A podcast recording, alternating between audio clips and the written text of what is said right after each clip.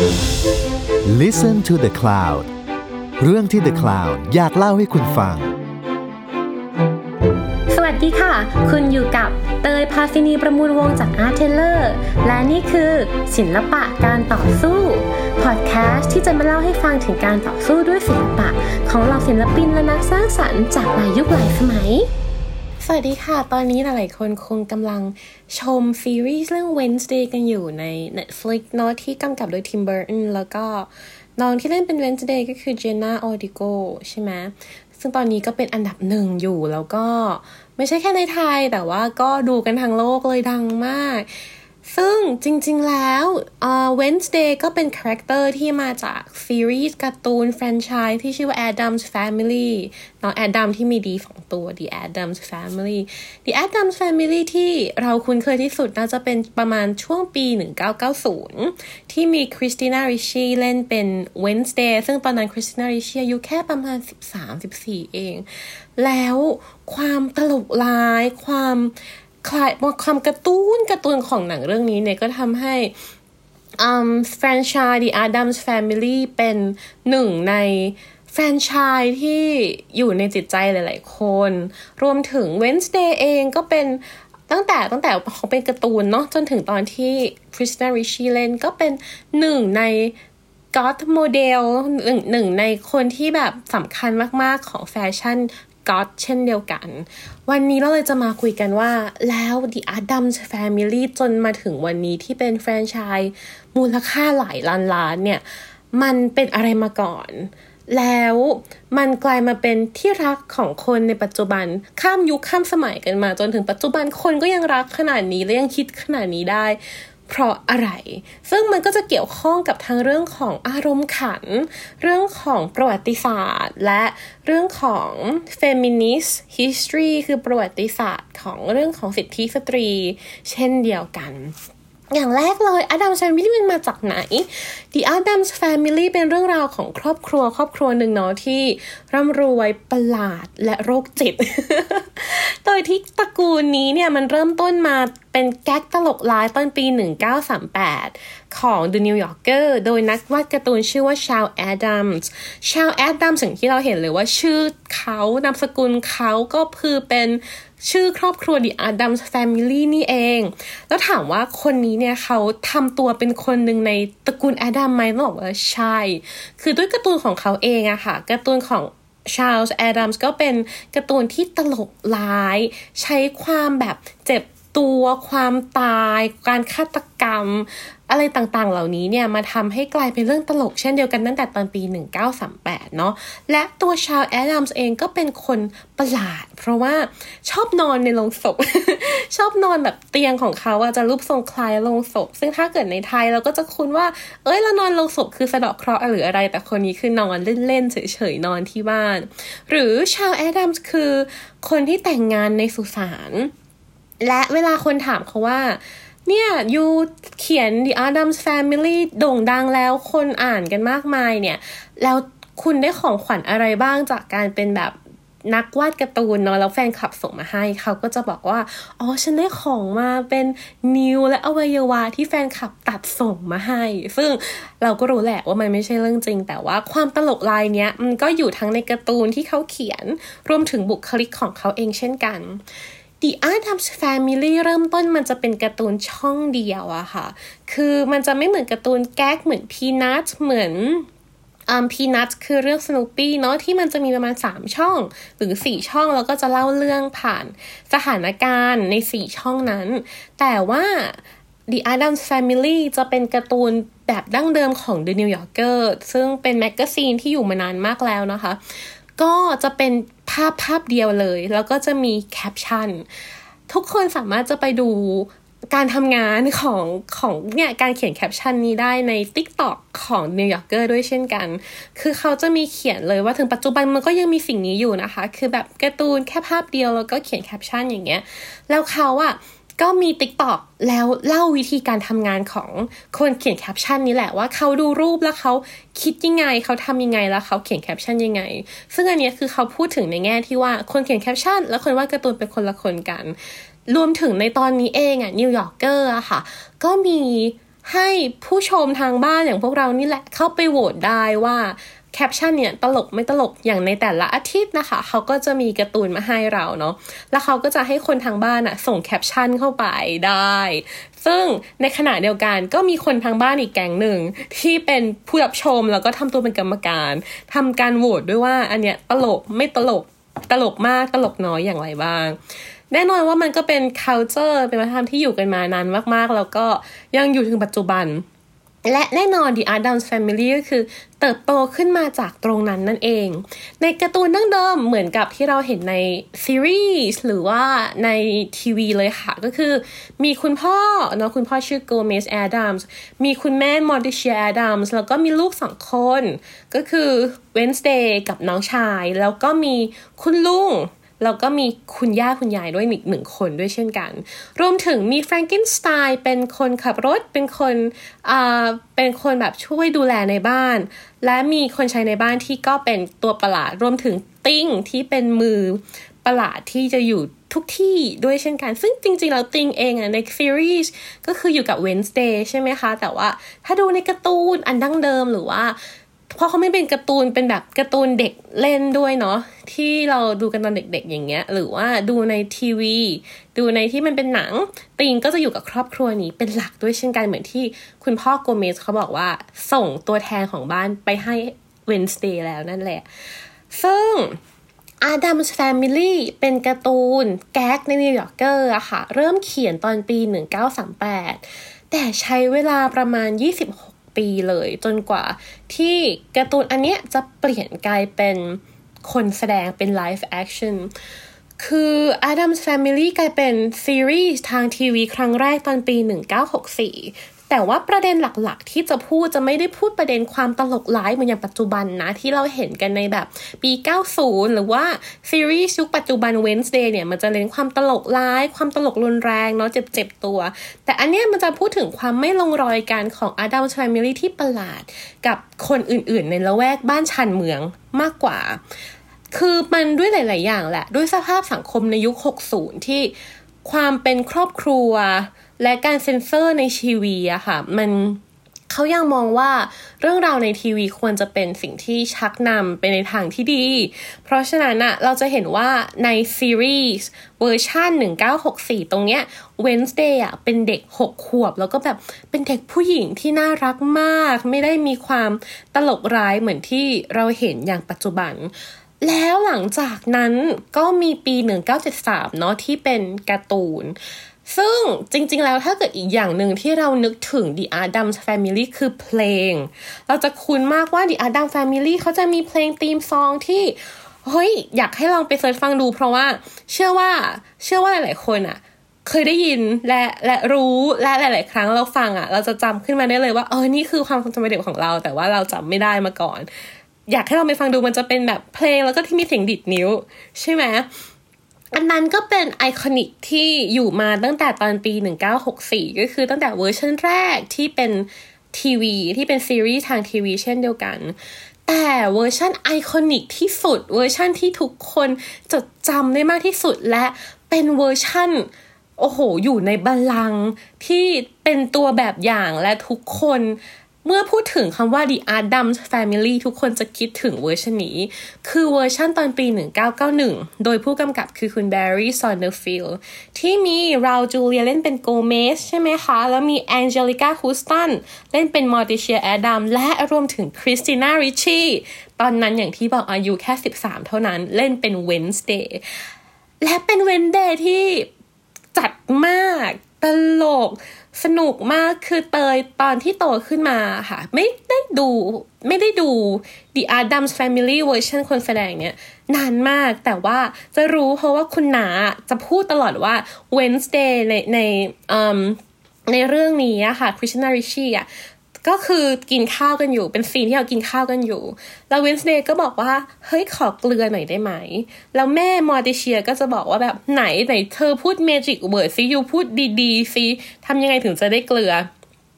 ปกติแล้วถ้าเกิดว่าเป็นเด็กทั่วไปหรือว่าที่เขาสอนกันมา เด็กต้องพูดว่า please หรือว่าแบบขอได้ไหมคะอย่างนี้ใช่ไหม แล้ว Wednesday ก็ตอบว่า now เอาตอนนี้ อันเนี้ยเป็นซีนที่เราก็เพิ่งมารู้ว่าอยู่ในเทรลเลอร์อยู่อยู่ในตัวอย่างหนังเรื่องนี้เช่นเดียวกัน และพอเราได้ดูจริงในเรื่องเราก็พบว่าเป็นซีนที่เราชอบมากๆ เช่นเดียวกัน เพราะว่ามันพูดถึง character ของ Wednesday ได้อย่างชัดเจนและดีมากๆ ทั้งเรื่องของความ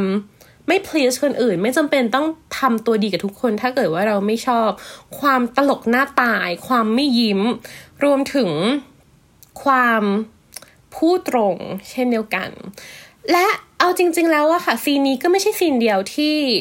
ที่ดีและและถ้าเกิดมามองในปัจจุบันมันก็ยังเป็นซีนที่น่าพูดถึง มันมีถ้าเกิดเราดูใน TikTok จะเห็นว่าหลาย ๆ คนได้ตัดหลาย ๆ ซีนของ Wednesday อะค่ะ เข้ามาพูดถึงมากขึ้นด้วยเช่นกันว่า เนี่ย จริง ๆ แล้ว Wednesday เขาพูดจาอะไรที่น่าสนใจมากๆเลยนะ ในปีในเวอร์ชันตอนปี 91 รวมถึงเวอร์ชันปี 93 ที่เป็นเอ่อที่เป็นเหมือนภาคต่อเนาะที่ชื่อว่า The Addams Family Value เช่นเดียวกันอย่างเช่น การพูดถึงการรุกรานอินเดียนแดงของอ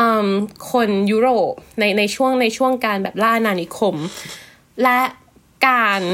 พูดถึงนี่แหละ สิทธิการกล้าพูดการกล้าทำมากขึ้น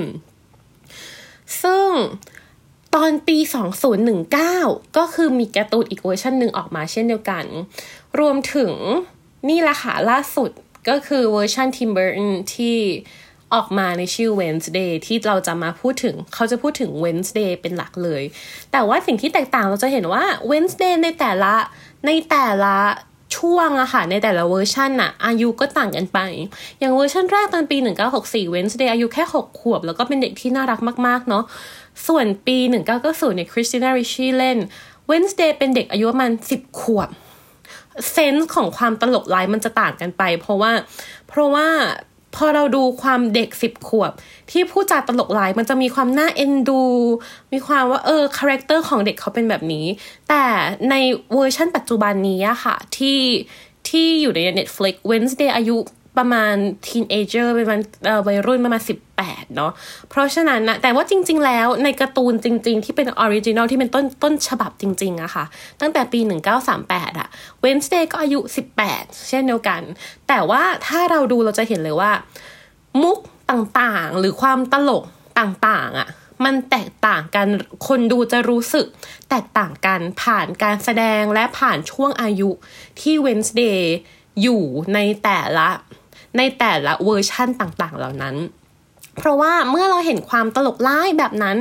ในตัวของเด็กที่อายุ 18 ปีโตขึ้นมาแล้ว แล้วก็เริ่มเห็นว่าเออ มันก็เป็นเด็กวัยรุ่นที่แน่นอนว่าเราต้องแซคแคสซึมอยู่แล้ว เราเป็นเด็กวัยรุ่นที่ที่แบบโดยทั่วไปเนาะเราเราต้องมีความมีความขวางโลกประมาณนึงอยู่แล้ว เพราะฉะนั้นสิ่งนี้จึงไม่ได้ประหลาดและไม่ได้ ตลกหรือน่าเอ็นดู เท่ากับตอนที่ Wednesday เป็นเวอร์ชัน90 แต่ในขณะเดียวกันการที่ Wednesday โตแล้วและยังเป็นแบบนี้ มันก็พูดถึงความชัดเจนในตัวเองของเขาเช่นเดียวกัน นอกจาก Wednesday แล้วอะค่ะ ตัวละครอื่นๆ ในเรื่องก็แปลกต่างกันไปเช่นเดียวกัน ไม่ว่าจะเป็นคุณลุงที่เวอร์ชันแรกก็ ก็ซุ่มซ่าม แล้วก็เสียงสูงแต่ว่าก็ไม่ได้ตลกเท่ากับเวอร์ชัน90 แล้วปัจจุบันที่เวอร์ชันปัจจุบันก็คือเท่ไปเลยเนาะหรือว่า Gomez ที่คุณพ่อที่ชื่อ Gomez ก็ก็แตกต่างกันไปบ้างในแต่ละในแต่ละครั้ง รวมถึงครั้งนี้ที่ Gomez รวมถึง Wednesday เองอะค่ะ ก็แสดงโดยนักแสดงเชื้อสายละติน ทั้งคู่รวมถึงแม่ด้วย Catherine Zeta-Jones เนาะ และแม่มอร์ติเชียเองก็เป็นตัวอย่างที่น่าสนใจมาก ๆ ในการพูดถึงการเป็นผู้หญิง และการมีความต้องการในชีวิตตัวที่มอร์ติเชียค่ะ ความต้องการในชีวิตคือการอยากจะเข้าสู่ศาสตร์มืดอย่างนี้เป็นต้น แต่ว่าทุกๆอย่างเหล่านั้นอะมันหลอมรวมกันมาเป็นเรื่องของความ ตลกเนาะเรื่องของมุกตลกต่างๆ แล้วความตลกของ The Adams Family เนี่ย มันไม่ใช่เหมือนความตลกแบบซีรีส์เรื่อง Friends หรือซีรีส์เรื่อง um, The Modern Family เรื่องอื่นๆ ที่ก็มีตลกร้ายบ้าง มีตลกอะไรบ้าง แต่มันจะยังมีเส้นของความไม่ดำมืดขนาดนั้นอยู่อะค่ะ มันจะยังมีเส้นของความ light-hearted ของความเบาอยู่เช่นเดียวกัน แต่ Addams Family เป็น เป็นแฟรนไชส์ตลกที่ความตลกของ Adam Family รีไลน์ออนหรือว่าอยู่ที่ความมืดทึบของมัน ความความร้ายมากๆของมันทั้งทั้งทั้งเรื่องของการกล้าพูด ในเรื่องของความตายหรือว่าการเล่นแรงๆ อย่างเช่นในซีรีส์ทีวีอันเดิมอย่างเงี้ยค่ะมีครั้งหนึ่งด้วยซ้ำที่ เฟนส์เดย์เล่นกับน้องก็คือเอาน้องไปนั่งเก้าอี้ไฟฟ้าเล่นอย่างเงี้ยหรือว่าในตอน Family Value ภาคสองธีมหลักของเรื่องคือการที่ Wednesday กับน้องชายพยายามที่จะฆ่าน้องใหม่ ที่เพิ่งเป็นพ่อแม่เพิ่งมีน้องใหม่แล้วพยายามฆ่าเด็กคนนี้ อะไรแบบนี้คือโดยธีมของมันมันจะดำมืดและตลกร้ายกว่ามาก ๆ ซึ่งเอาเข้าจริงความตลกร้ายหรือความตลก เสียดสีเนี่ย มันเป็นมุกตลกแบบที่เป็นส่วนหนึ่งของคาแรคเตอร์สำคัญของสิ่งที่เรียกว่า Gen Z humor หรือว่ามุกตลกของเด็ก Gen Z เด็กรุ่นใหม่นะคะ เราจะเห็นเยอะมากว่าหลาย ๆ คนรู้สึกว่ามุกตลก Gen Z เป็นมุกตลกที่เข้าใจไม่ได้กับทุกๆวัยเพราะว่ามันเล่นแรงทั้งเรื่องของความเครียด เรื่องสุขภาพจิตเรื่องของความแย่ของโลก แล้วทุกคนก็จะรู้สึกขำกับชะตากรรม อันแย่เหล่านี้ หรือว่าความตลกที่เจ็บตัวเหล่านี้ แต่ว่าหลาย ๆ ครั้งอาจจะรู้สึกว่า เอ๊ะ หรือว่านี่คือความไม่เอมพัตตีไม่เห็นความทุกข์หรือเปล่า จริง ๆ ถ้าเกิดมองอีกมุมหนึ่งอะมันค่อนข้างจะกลับกันมากๆส่วนหนึ่งที่เขาเชื่อกันว่า ตลกเจนซีตลกร้าย และเจ็บตัวและและรู้สึกขำกับชะตากรรมอันเลวร้ายขนาดนี้ได้ เพราะว่า เด็กเจนซีโตมาในยุคสมัยที่โลกแย่ลงเรื่อยๆอะค่ะ อย่างถ้าเกิดว่าเราเป็นเด็กยุคอื่น เราโตมาเราจะเริ่มเราจะเห็นว่าทุกคนพยายามพูดถึงโลกที่กำลังดีขึ้นเรื่อยๆ ไม่ว่าจะเป็นเรื่องของเศรษฐกิจเรื่องของคุณภาพชีวิตเทคโนโลยีต่างๆ แต่ Gen Z เกิดมาปุ๊บสิ่งที่เจอคือเรื่อง climate change ภาวะโลกร้อน การเมืองโลกที่ร้อนระอุไปทั้งโลก เรื่องของสงครามที่มี ปีทุกไปเรื่อยๆหลายประเทศ เรื่องของโควิด -19 ที่แน่นอนว่ากระทบชีวิตทุกๆคน กระทบการเรียนกระทบทุกอย่างและโควิด เองก็เป็นส่วนสำคัญหนึ่งที่ทำให้ที่ที่หล่อหลอมให้เกิดให้เกิดการเปลี่ยนแปลงเยอะมากๆ เพราะโควิด มันเป็นระยะเวลาที่นานมากๆ และเป็นนานแบบที่เราไม่รู้ว่าจะจบเมื่อไหร่ เพราะฉะนั้นอะเรื่องราวความแย่โกลาหลของโลกเหล่านี้มันจึงทำให้ ความตลกมันมันมันถ้าเกิดว่าเราไม่ได้มองความเลวร้ายเหล่านี้เป็นความตลกอะมันยากที่เราจะไม่เป็นบ้า เพราะว่ามันแย่ไปหมดถ้าพูดกันตรงๆ เราจะเห็นเลยว่า เพราะฉะนั้นนะคะใน TikTok เองใน Instagram เองอะความตลกร้ายจึงเป็นส่วนหนึ่งที่สำคัญมากๆ และและเออเป็นบทบาทใหญ่มากๆ ที่อยู่ใน Gen Z Humor เเช่นเดียวกัน เพราะฉะนั้นน่ะ เมื่อเรามองกลับไปดู The Adams Family ไม่ว่าจะเป็นต้นฉบับ หรือไม่ว่าจะเป็นตอนปี 90 ที่ชัดเจนมากๆตอนตลกไหลก็ตามอะ มันจึงเข้ากันได้ดีอย่างเป็นปีเป็นขลุ่ยกับ Gen Z Humor ของยุคปัจจุบัน เพราะว่ามันคือความตลกร้ายตลกเจ็บตัวในรูปแบบที่ใกล้เคียงกันมาก ๆ อีกประเด็นหนึ่งที่น่าสนใจมาก ๆ และ อันนี้เราก็ได้ไปอ่านมาเพิ่มเติมจาก um, The Take ในใน YouTube ด้วยเช่นเดียวกันที่เขาพูดถึงนะคะ ที่ได้ไปฟังคำพูดถึงมา คือเขาพูดว่านอกจากความตลกร้ายเหล่านี้อะอีกอย่างหนึ่งที่น่าสนใจมากๆ คือการที่ Wednesday ไม่ต้องรู้สึกผิดกับสิ่งที่ตัวเองทำ ไม่ว่าเราอยากจะทำอะไร อยากจะเป็นอะไรซึ่งแน่นอนในในเคสของ Wednesday มันเกิน มันเกินมนุษย์เนาะมันคือเรื่องของการทำร้ายคนมันคือเรื่องของอะไรก็ตาม แต่ว่ามันยากที่เราจะเห็นเด็กผู้หญิงในสื่อต่างๆ ที่มีคาแรคเตอร์แบบ Wednesday ก็คือมีความซาดิสม์มีความฉลาด Wednesday อีกอีกอีกประเด็นนึงของ Wednesday ที่ทุกซีรีส์พูดเหมือนกันคือ Wednesday เป็นเด็กฉลาด เป็นเด็กช่างวางแผน manipulate คนเก่ง และเจ้าคิดเจ้าแค้นพร้อมจะแก้แค้นมี moral compass เป็นของตัวเอง ที่ไม่เชื่อมโยงกับใครทั้งนั้นก็ไม่เป็นไร เพราะฉันมั่นใจและมีความเป็นของตัวเองสูง คนที่มีคาแรคเตอร์ประมาณนี้ในทีวีส่วนใหญ่อะค่ะ มักจะเป็นผู้หญิงนะ อันนี้พูดถึงผู้หญิงเนาะ มักจะเป็นผู้หญิงที่เป็นตัวร้าย ไม่ว่าจะเป็น Regina ในเรื่องของ Mean Girls หรือว่า ใครก็ตามที่เราเห็นได้ในทีวีโดยทั่วไป ซึ่งซึ่งจริง ๆ แล้วคาแรคเตอร์เหล่านี้ความฉลาด ความช่างวางแผน ความพูดตรงหรือความพร้อมจะแก้แค้นความเจ้าคิดเจ้าแค้นเนี่ยเป็นคาแรคเตอร์ที่เจอในผู้ชายที่เป็นตัวเอกมากกว่า แต่ถ้าผู้หญิงมีคาแรคเตอร์เหล่านี้มันง่ายที่จะเจอคนเหล่านี้เป็นผู้หญิงเป็นตัวร้ายมากกว่า เพราะฉะนั้นอะการที่ um, Wednesday เองที่เป็นซีรีส์ในปัจจุบันหรือว่า The Addams Family เองมีตัวละครอย่าง Wednesday ที่ที่ทุกคนในครอบครัวก็พร้อมจะยอมรับ และสนับสนุนในสิ่งที่เขาทำรวมถึงเขาเองไม่ต้องรู้สึกผิด ไม่ต้องรู้สึกแปลกแยก และไม่ต้องรู้สึกว่าตัวเองจะต้อง เปลี่ยนแปลงอะไร ในสิ่งที่ตัวเองทำมันจึงเป็นหนึ่งในสิ่งสำคัญมาก ๆ ที่ทำให้ um, Wednesday เป็น role model ของ feminist culture ในปัจจุบันเช่นเดียวกัน